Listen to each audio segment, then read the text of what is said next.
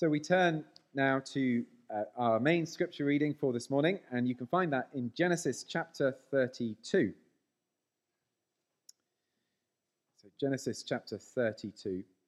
And as we prepare to hear God's word being read and then preached, uh, let me lead us in a prayer and ask God by his Spirit to speak to us and enable us to receive his word by faith. So let's pray. Our Father in heaven, we thank you that you are indeed a most happy God. And we thank you that in your immense kindness you sent your own dear Son to bear our sins and our sorrows, so that we could be made happy with you again forever. And our Father, we want to say thank you for your word, and particularly this book of Genesis, uh, which so honestly uh, opens up for us our own state as human beings and your own wonderful salvation. And we pray, our Father, now as we consider and hear your word being read and preached, that you would indeed um, speak to us again afresh, and may your word be heard by us, Lord. And would it uh, find root in our hearts and flourish there, and might it help us to grow up in your salvation and send us away from here to serve you with renewed joy and vigor. For we pray in Jesus' name. Amen. So, Genesis chapter 32, I'm going to read the whole chapter. Parts of it I'll read fairly quickly because we're not going to be looking at this chapter very closely this morning. So, let's hear God's word. Genesis chapter 32. Jacob went on his way, and the angels of God met him. And when Jacob saw them, he said, This is God's camp. And he called the name of that place Mahanaim. And Jacob sent messengers before him to Esau his brother in the land of Seir, the country of Edom, instructing them, Thus you shall say to my lord Esau, Thus says your servant Jacob, I have sojourned with Laban and stayed until now. I have oxen, donkeys, flocks, male servants and female servants. I have sent to tell my lord, in order that I may find favor in your sight. And the messengers returned to Jacob, saying, We came to your brother Esau, and he is coming to meet you, and there are four hundred men with him. Then Jacob was greatly afraid and distressed. He divided the people who were with him and the flocks and herds and camels into two camps, thinking if Esau comes to one camp and attacks it, the camp that is left will escape. And Jacob said, O God of my father Abraham, and God of my father Isaac, O Lord, who said to me, Return to your country and to your kindred, that I may do you good. I am not worthy of the least of all the deeds of steadfast love and all the faithfulness that you have shown to your servant. For with only my staff I crossed this Jordan, and now I have become two camps. Please deliver me from the hand of my brother, from the hand of Esau, for I fear him, that he may come and attack me, the mothers with the children. But you said, I will surely do you good and make your offspring as the sand of the sea, which cannot be numbered for multitude. So he stayed there that night, and from what he had with him, he took a present for his brother Esau 200 female goats and 20 male goats, 200 ewes and 20 rams, 30 milking camels and their calves, 40 cows and 10 bulls, 20 female donkeys and 10 male donkeys. These he handed over to his servants, every drove by itself, and said to his servants, Pass on ahead of me, and put a space between drove and drove. He instructed the first, When Esau my brother meets you and asks you, To whom do you belong? Where are you going? And whose are these ahead of you? Then you shall say, They belong to your servant Jacob. They are a present sent to my lord Esau, and moreover, he is behind us. He likewise instructed the second and the third and all who followed the droves. You shall say the same thing to Esau when you find him. And you shall say, Moreover, your servant Jacob is behind us. For he thought, I may appease him with the present that goes ahead of me, and afterwards I shall see his face. Perhaps he will accept me. So the present passed on ahead of him, and he himself stayed that night in the camp. And that same night he arose and took his two wives his two female servants, and his eleven children, and crossed the ford of the Jabbok. He took them and sent them across the stream and everything else that he had.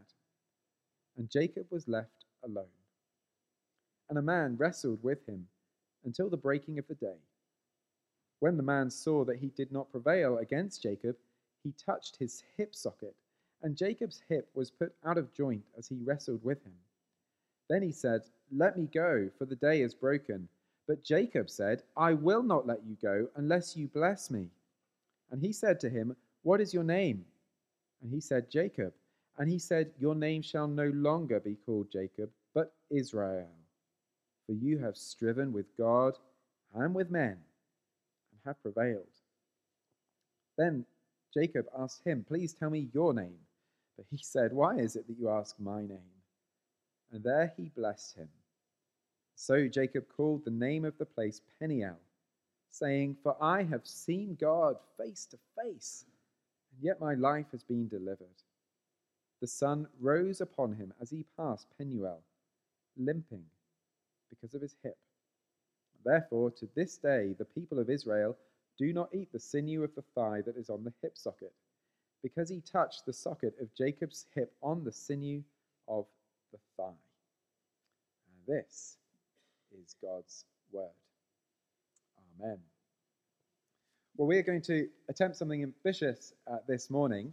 Your minister has asked me to give you something of a map or an introduction to the second half of Genesis, which I believe you're going to be looking at over the coming weeks on Sunday mornings. Um, and as I've been looking at this, I realized if we're going to talk about the second half of Genesis, we really need to remember the first half of Genesis too. So I'm going to attempt this morning to preach to you on the whole of the book of Genesis. I'm going to attempt to do that in 20 or 25 minutes or so. Now, I say preach to you because this isn't going to be a lecture. This is going to be, I hope, a sermon. I'm going to attempt to give you God's word as we find it in the whole of the book of Genesis, not just a, a verse or a chapter, but across the whole book. Um, clearly, we're going to be covering a lot of ground this morning, um, but I hope this will be enjoyable for us because uh, it is a wonderful story. And boys and girls, I hope that you'll, you'll enjoy this too, and you'll be able to uh, follow along fairly well. Because actually, this story is one that's familiar to all of us. Because this is the story of a family. This book of Genesis is family history. Ten times in the book of Genesis, we get a phrase, these are the generations of the generations of Abraham, Seth, Noah, Abraham, Isaac, Jacob. And when we get those, uh, those mentions of the gen- generations, we get little lists of the family tree. And so you can think of the book of Genesis as basically an extended family tree. But in that family tree, we get lots and lots of stories sort of stuck on, if you like, to parts of the family tree. And so, overall, as we read this book of Genesis, we are getting family history. And we all know, don't we, that family history is important. Whenever you find out something about your own family history, it's very rarely boring, is it? And particularly if, if you find some of the skeletons uh, in the closet of your family, which most families do have, you, that really puts the lights on, doesn't it? It helps you to understand often the way things are in your family. Boys and girls, as you get older, you'll probably want to know um, more about your mum and dad and how they met, or your grandparents and what they used to do for jobs. And, and you'll find that very interesting because our families shape us. Uh, we've been thinking a lot over the past couple of days about the royal family. We're aware of the legacy, the history of the royal family, and some of the, the issues that the royal family has had. And we all know how much that impacts them and our whole society. Well, today we are going to hear about a royal family too. This story of the family in Genesis, it's the story of a royal family. It's the family of the King of Kings, the Lord Jesus Christ. Uh, but even more than that, it is also a story of our family. We're going to be hearing over the next while as we look at Genesis of our roots, of our history. And this is, to be honest, a family history where the skeletons are all out of the closet and we get to see um, uh, all, the, all the bad and the good about our family history. Two big things overall, I think we'll see. We'll see a, a family that God has promised to bless, and we'll see a family that is constantly addicted to lies. And that sets up a conflict for us as well as for the people we read about. Are we going to be people who put our faith in God's promises of blessing? Or are we going to follow the path of lies? Well, to see that, won't you come back with me to the very beginning of this story, to the deep origins of our family history, and to the opening chapters of Genesis? There we find that the world was created by Almighty God with humanity at the very center of things. We are made from the dust of the ground like the animals, but we were made like the angels to know God and directly to serve Him with everything else under our feet. And we find that this world that we live in is a world of blessing, a world in which God speaks and life, love, fruitfulness, fellowship, peace, and joy spring into existence. And we learn in the opening chapters of Genesis that that this world of blessing is an ordered world, a structured world. Um, if you're somebody who does DIY or joinery, you'll know how important it is for joints and pieces of wood to be trued. If something's if that, something's not smooth, if something's not aligned, then that will cause the whole structure to come out of joint, won't it? Everything in God's world as it was created, this world, was trued. It was lined up. It was all perfectly structured, and so it was a good world. But then we learn in Genesis chapter 3 that the serpent came in with words that were not true. They were not in line with reality, they were lies. The serpent said that the God of all this blessing was not good. He said that if we wanted to be blessed as human beings, we should essentially try to remove God and exalt ourselves to the highest place. And our first parents believed that lie and so they became untrue. A great rip opened up in our family. We literally tore ourselves apart as we believed the lie. And so, being no longer true, we had to go away into exile, away from the world of blessing, and out, away from God's presence, into a cursed world, a world of death instead of life, a world of hatred instead of love, a world of difficulty instead of fruitfulness a world of enmity instead of fellowship, a world of disharmony instead of peace, and a world of despair instead of joy. And, brothers and sisters, don't we know that this is the world that we live in? A world where, yes, we can be happy for a time, but it doesn't last. A world where the weeds are constantly threatening to choke the flowers. A world where sin and death stalk on every side. But amazingly, as we went out into this world, God gave us a promise that things would one day be put right. And uh, wonderfully, he said he would put things right, not by going around fallen, sinful, broken humanity, despite the mess we'd made, but through a human being. God promised that he would put things right through our family. God said that a man like us, a seed of the woman, boys and girls, you know this, would come and crush the serpent's head. Well, that's Genesis chapter 3. Uh, but fast forward hundreds of years now to Genesis chapter 12, and we find there God calling a man who lives far away from him and gives him these promises of blessing. And we're talking here, of course, about Abraham. And we can think of Abraham as the founder of God's family. He is the founder of God's family.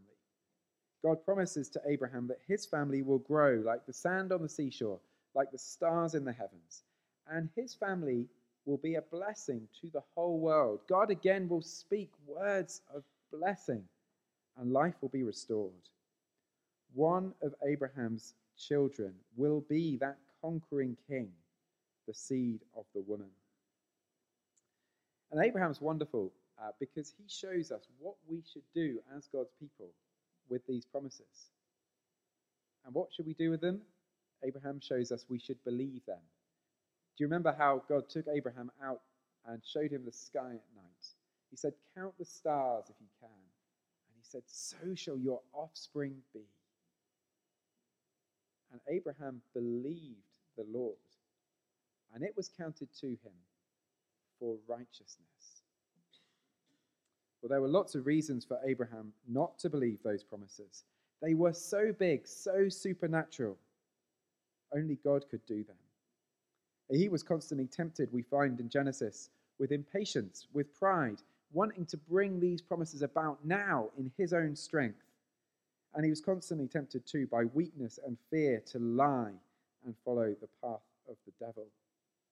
But overall, we'd have to say that Abraham was a man of great faith. And he shows us, um, as the founder of this family, that we are a family of faith, a family who put our trust in God's promises.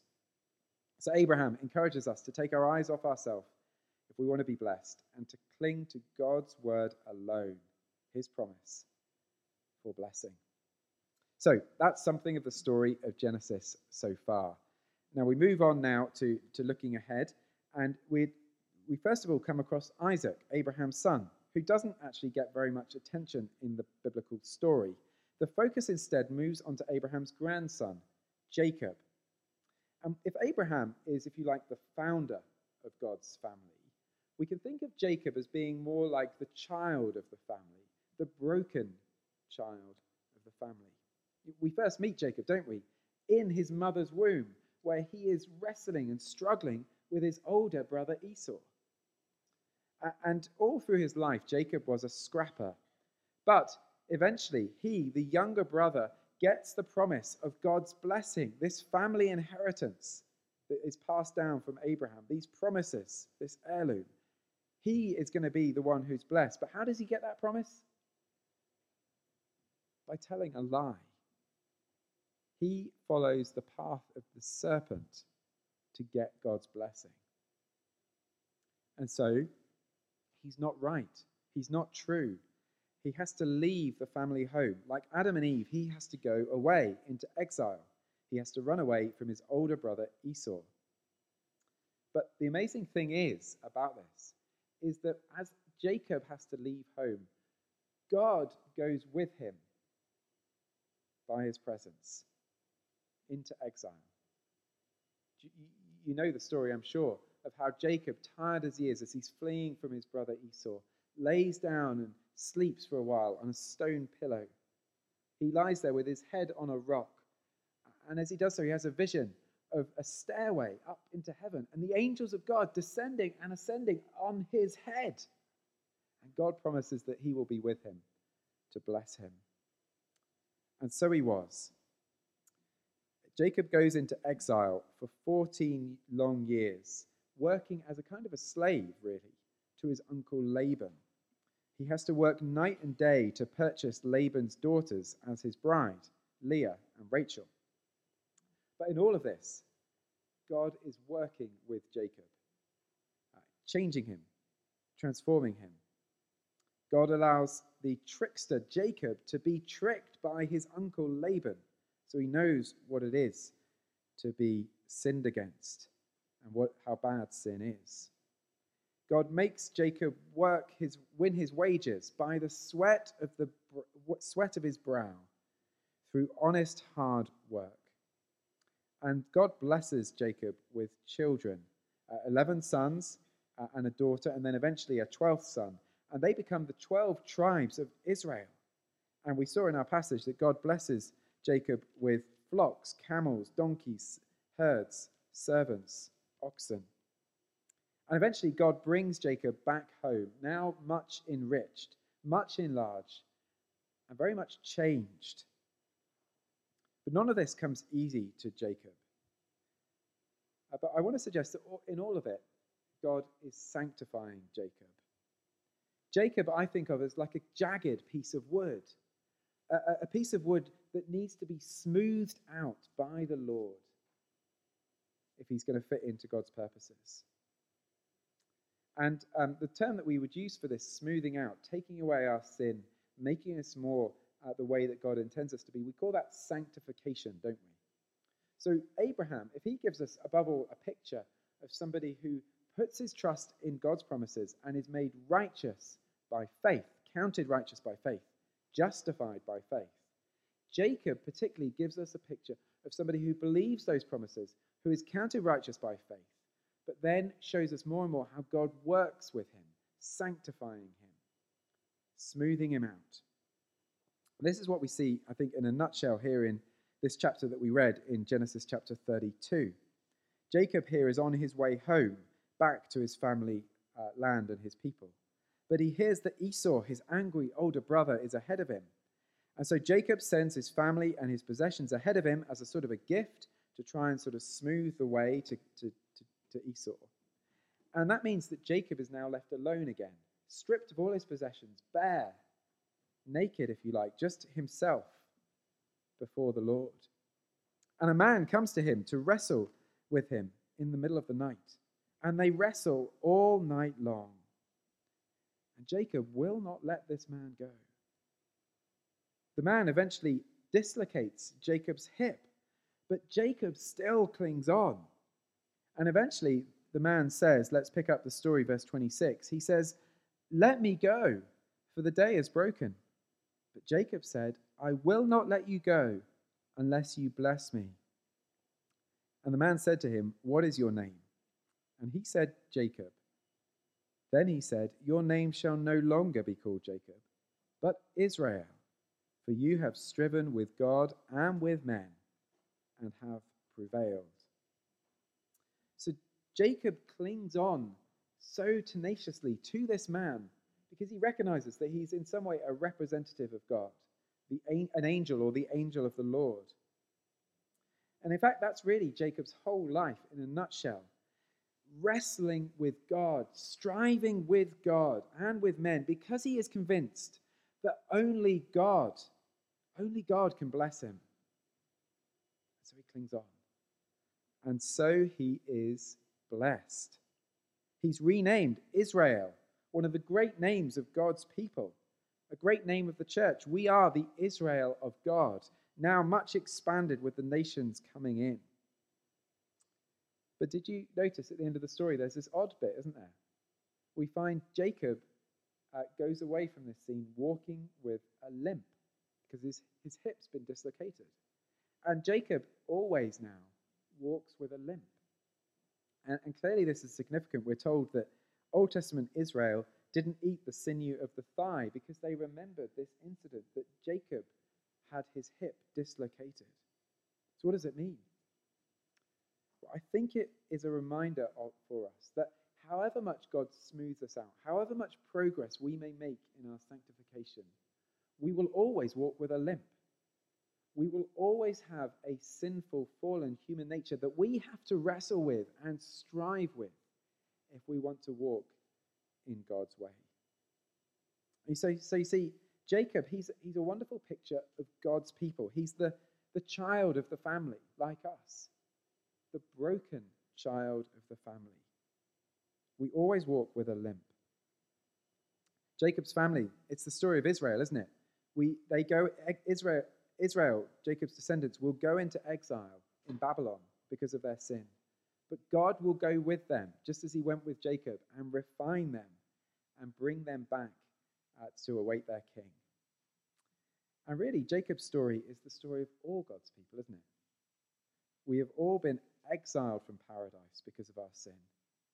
But God has not given up on us. In his kindness, he has sent his own Son into our world to justify us, to sanctify us, and to bring us back to Him, much enriched.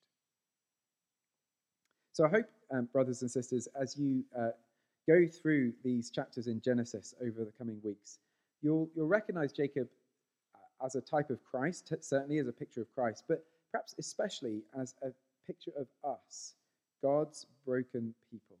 People who believe God's promises, but who need always to be smoothed out by God. And I think as we do that, we'll see a wonderful picture of how God does that. How God makes this crooked boy into a man after his own heart. But I want to suggest, um, even today, there's something we can learn from Jacob. Sometimes I think we look down on Jacob a bit. We kind of think of him as the liar, the trickster, the cheat. And he was that. But so are we, aren't we? But there's something about Jacob that is hugely admirable. And it's this hunger that he has to cling on to God, to not let God go until God blesses him. He's really got a hunger, hasn't he, for God? In the midst of all of his life, that's the constant. He wants God's blessing. And brothers and sisters, I think we can learn from that, can't we? May we have households and may we have hearts that are as hungry as Jacob's were to receive God's blessing. Well, in the time that we have this morning, I don't have time to say very much about the last section of uh, the book of Genesis. Um, I just want to point to it really the story of Joseph. Um, if Abraham is the sort of founder of God's family through faith in the promise, and if Jacob pictures for us the sanctification of the children of God as they battle with sin, Joseph, I think, represents for us the future of God's family, the one who will put things right, the promised king. Jacob's sons turn out to be pretty much like their dad at his worst, really. They're full of lies. And so they can't stand Joseph, their young brother, who always tells the truth. And so they sell him into slavery. But they tell their father that he's been killed by wild animals. And really, they're just showing, aren't they, at this point, how enslaved they are to sin. But Joseph, rejected by his brothers, goes down to Egypt. And there in Egypt, he's rejected again uh, and goes down into Pharaoh's prison, literally into the pit. But even in Pharaoh's pit, Joseph always tells the truth. And because he tells the truth, eventually he is raised up to, God, to Pharaoh's right hand. And there, can you believe it? One of Abraham's great grandchildren is in a position to bless the nations. A famine comes and strikes the whole world around Egypt. And so the nations come to Egypt to be fed from Joseph's vast store of food. And Joseph's brothers come too. Only they don't just come to receive food from Joseph, they come and they eventually receive forgiveness from Joseph. And so you can see, can't you, that Genesis ends with a really wonderful picture of the future of God's family, the promised king that we have been waiting for ever since we were evicted from paradise. Genesis ends by showing us something of the seed of the woman, the promised seed, who is also the truth of God in the flesh, the word of God in the flesh, the one who was rejected by men and went down into the pit but yet always, always, always remain true to God, his heavenly Father, and who was raised up by God to glory and honor at God's right hand in heaven. And that is where our King is now, given power to bless the nations, forgiving us of our sin and giving us eternal life. So, brothers and sisters, in Genesis, the Word of God, I think, encourages us. Don't believe the lies, no matter how tempting they are. Don't think that God can't bless us and make us like the stars in heaven. Don't be tempted to try and do this yourself. Don't be tempted through impatience and pride to think that we can bring God's blessing through our own strength. And, brothers and sisters, don't be tempted, though the earth give way and the mountains fall into the sea. Don't be tempted by fear to fall into the path of the devil's lies. Instead, brothers and sisters, let us cling on tenaciously to our family inheritance through faith. Let's cling on to God's word of blessing, a word that is established and made sure through Jesus Christ our King. And so to him be glory with the Father and with the Holy Spirit forever and ever. Amen. Well, we come before God with our prayers of intercession. Let us pray.